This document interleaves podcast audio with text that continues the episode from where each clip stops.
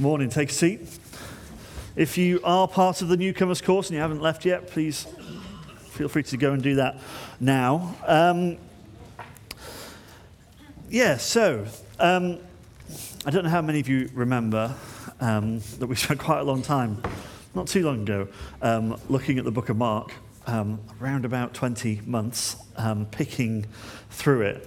And much to my amazement, um, the feedback recently has been can we do some more of that sort of stuff, please? We'd love to hear some more of that sort of exegesis and like digging into scripture and working through and passages that you can't circumnavigate. And we need to f- figure it out, um, which was quite a surprise. And so we spent some time thinking about that. And do we you know, do, do we do Genesis? Or do we do Exodus? Or do we do um, one of the Pauline letters? Or um, we've decided, we've settled on that we're going to do the book of Acts.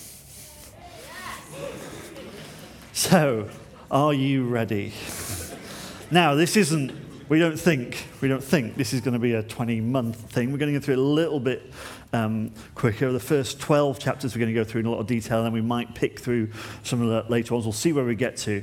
Um, but we're going to look at the book of Acts. Um, so, what I'm going to try and do this morning is look at the first section of the first chapter, pick some stuff out of it, but also try and pick out the themes which are going to run through the whole book to kind of give you a this is a bit of a cheat sheet this morning. These are the things to be looking out for as we go through. These are the themes to be picking up as we go through the book. So a little bit to fit in so we'll see how we get along. I have entitled this morning quit waiting. And hopefully that will become all the more clearer as we carry on. So let's start um, acts chapter 1 verse 1 says, In my former book, Theophilus, I wrote about all that Jesus began to do and to teach until the day he was taken up to heaven, after giving instructions through the Holy Spirit to the apostles he had chosen. After his suffering, he presented himself to them and gave many convincing proofs that he was alive. He appeared to them over a period of 40 days and spoke about the kingdom of God. On one occasion, while he was eating with them, he gave them this command Do not leave Jerusalem, but wait for the gift my Father promised, which you have heard me speak about. For John baptized with water, but in a few days you will be baptized with the Holy Spirit.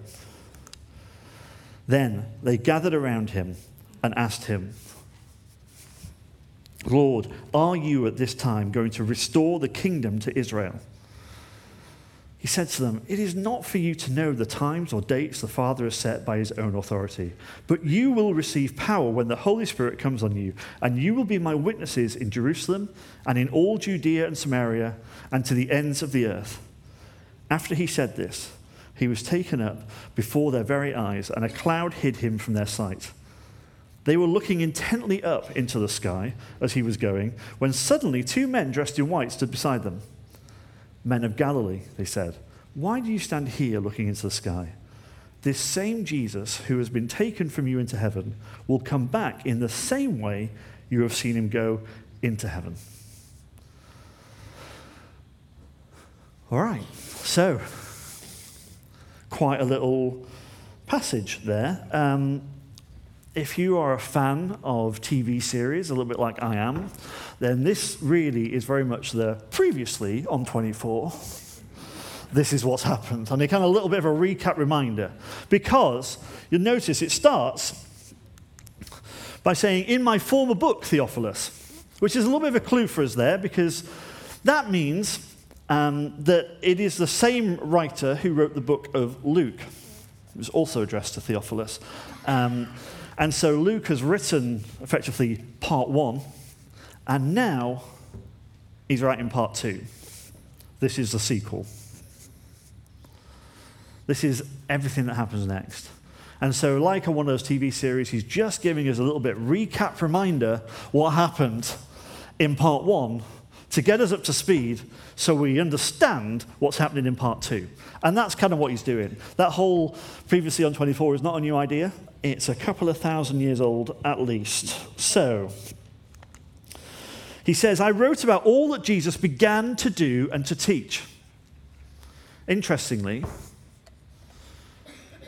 in the book of Luke, he gets all the way up to Jesus' death, Jesus' resurrection, and then Jesus' ascension. But he doesn't say, I wrote about everything that Jesus did, everything he did and taught. He says, I wrote about everything Jesus began to do and to teach. This story is not finished yet. You might have thought that that was the end, but this story is not finished yet. And it's just the beginning of what Jesus is going to do. So Jesus is still a primary character in this story.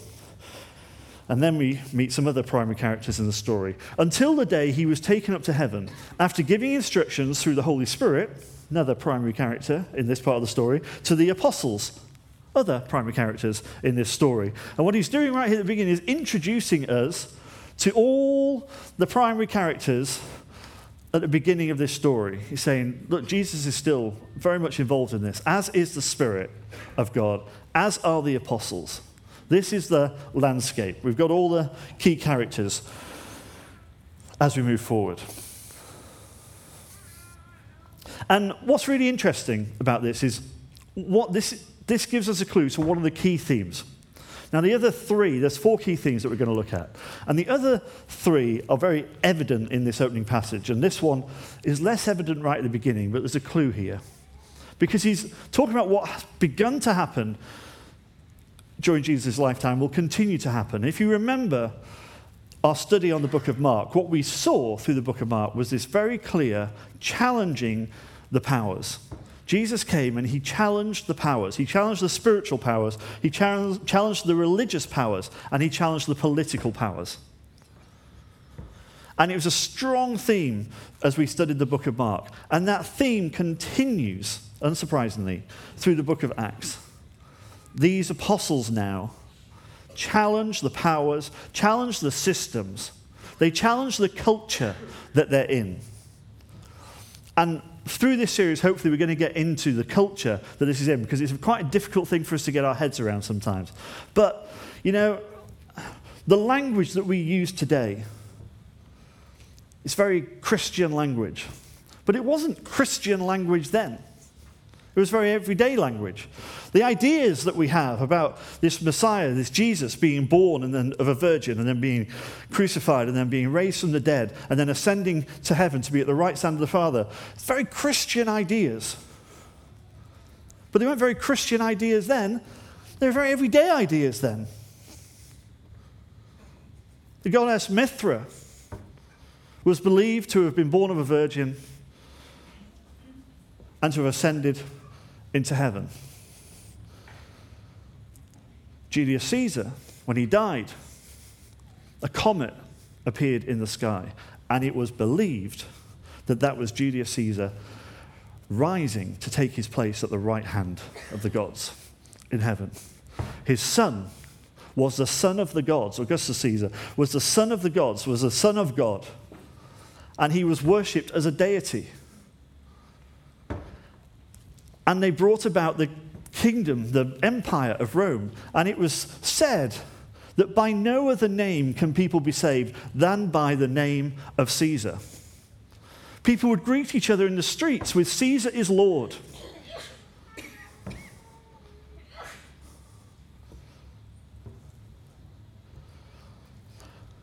The emissaries that would take the news of the empire to the furthest reaches of the empire, bringing news of great victories that had been won, great news from Rome, were called evangelists.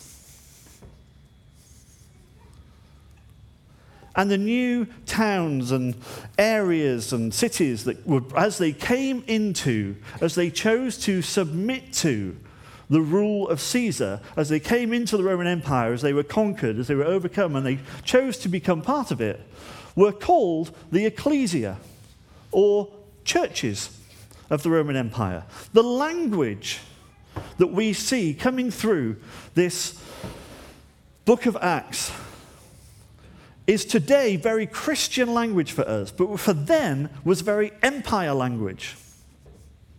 And there's this there's this great challenge and this great conflict and there's this great wrestle, which is unusual because actually, that people believed in another God wasn't a new thing in the Roman Empire.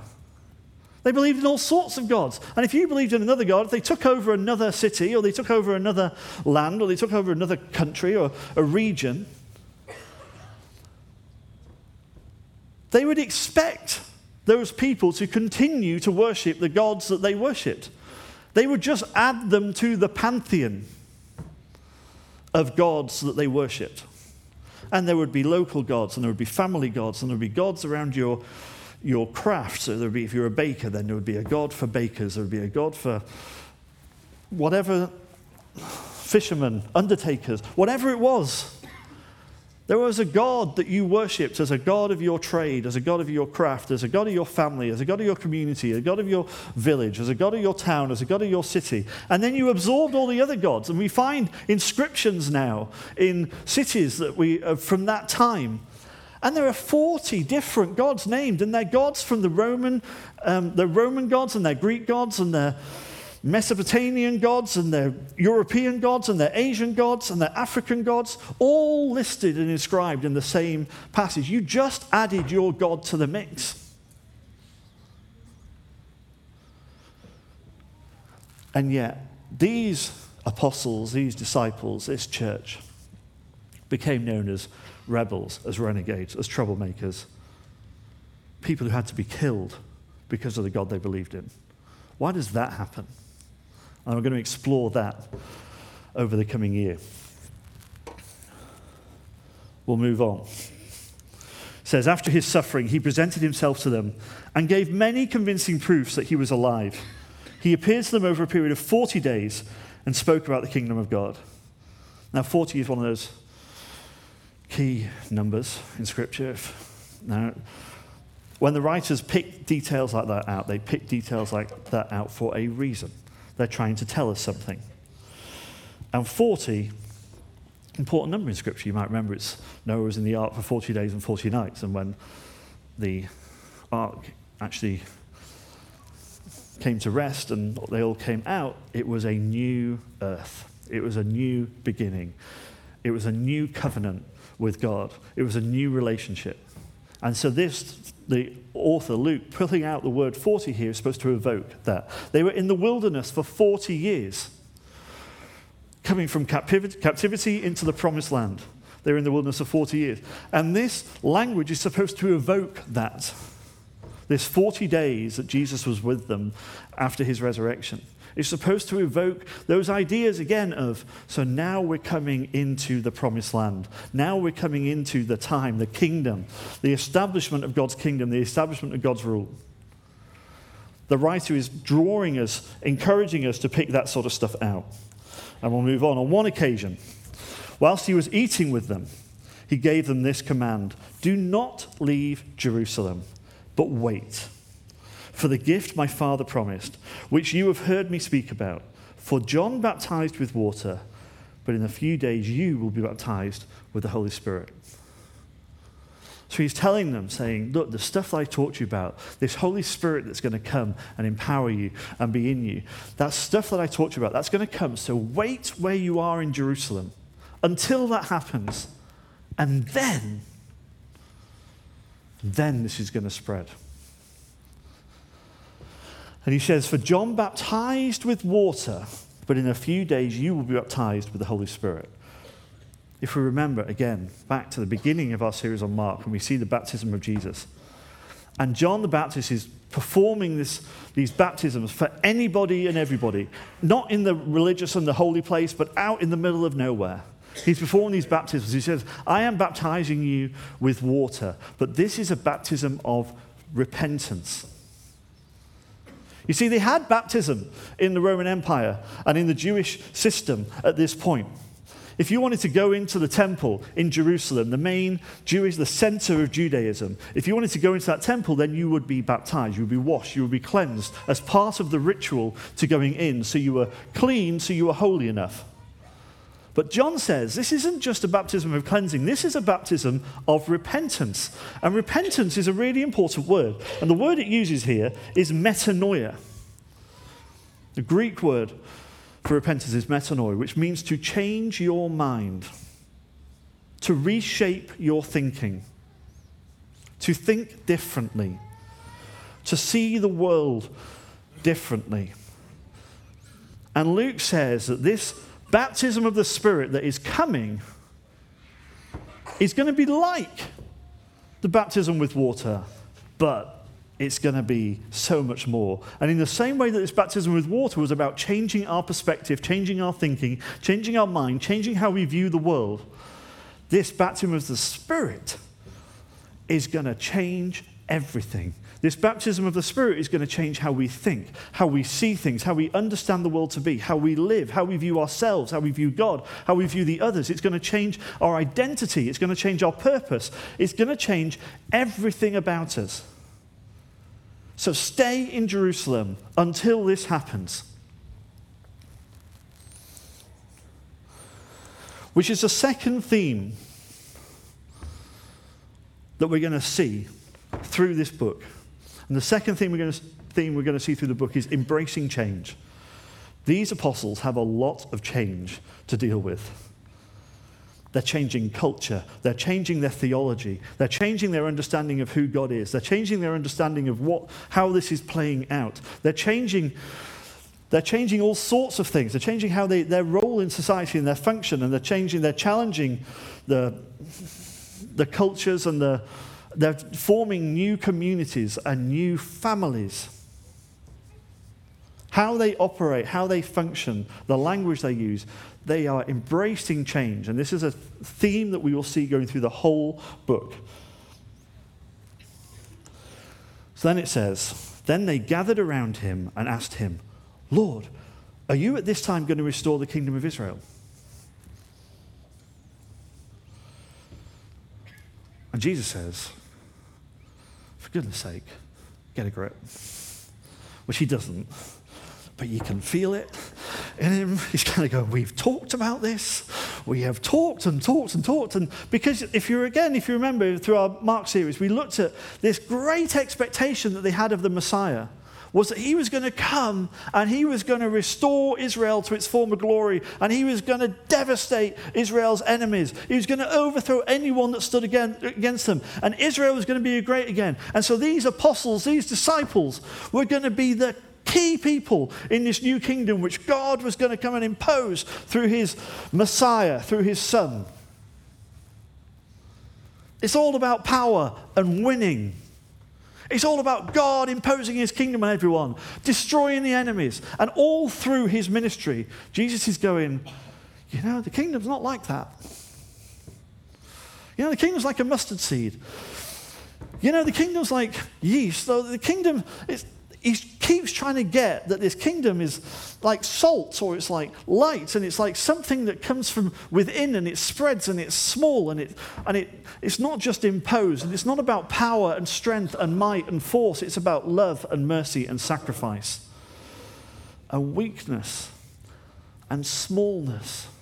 And yet, even now, after they've seen his death and they've seen his resurrection and they've sat with him for another 40 days, and they go, right, okay, great, Brilliant, Jesus. This is fabulous. Now the time? Are you going to do it now? Is this where the big reveal happens? Is this where the big imposition happens? Is this where you're going to kill them all?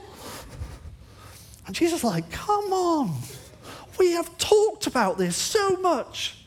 Do you not understand what this kingdom's about? You've completely missed the point.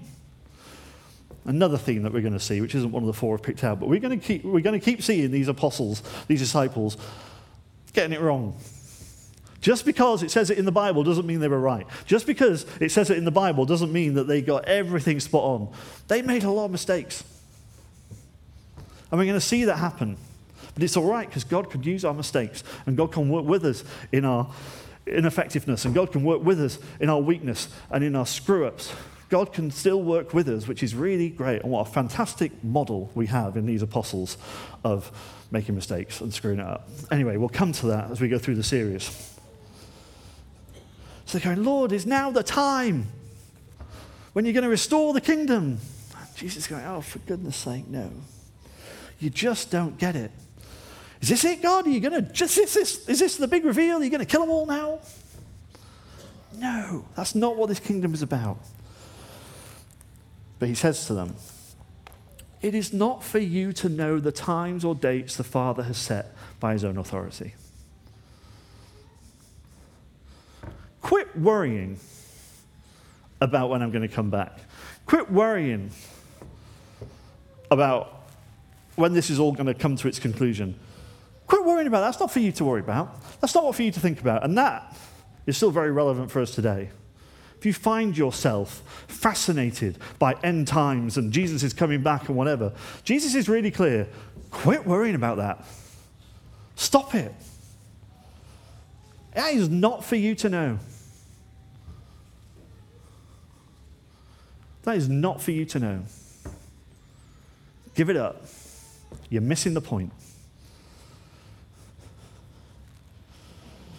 And he carries on. But you will receive power when the Holy Spirit comes to you. This isn't about God imposing himself. He's now saying, You're going to be the people who receive the power. This spirit that I am going to invest in you is going to bring power. And this is a really strong theme of the book of Acts. These people learning to live in the power of the Spirit, learning to keep in step with the Spirit, learning to live by the Spirit. These people who are bringing about the kingdom of God, who are establishing the church, who are spreading this message and this community and this lifestyle and this perspective and this way of understanding the world. These people are indwelt by the Spirit of God. And we, because we carry on this story today, we are indwelt by the power of God. And sometimes I think we forget. Sometimes we don't look like we're indwelt by the Spirit of God. The word for power here in the Greek is dynamis, from which we get the word dynamite. To give you a sense of what this should look like explosive power. And we're going to see as we go through this book incredible stories where they are doing not just the things that Jesus did, but and even greater than. Where they are operating in the power, which is the same power we have within us today. But they are operating under this power. They are living by the Spirit. They are working out how to adapt to this.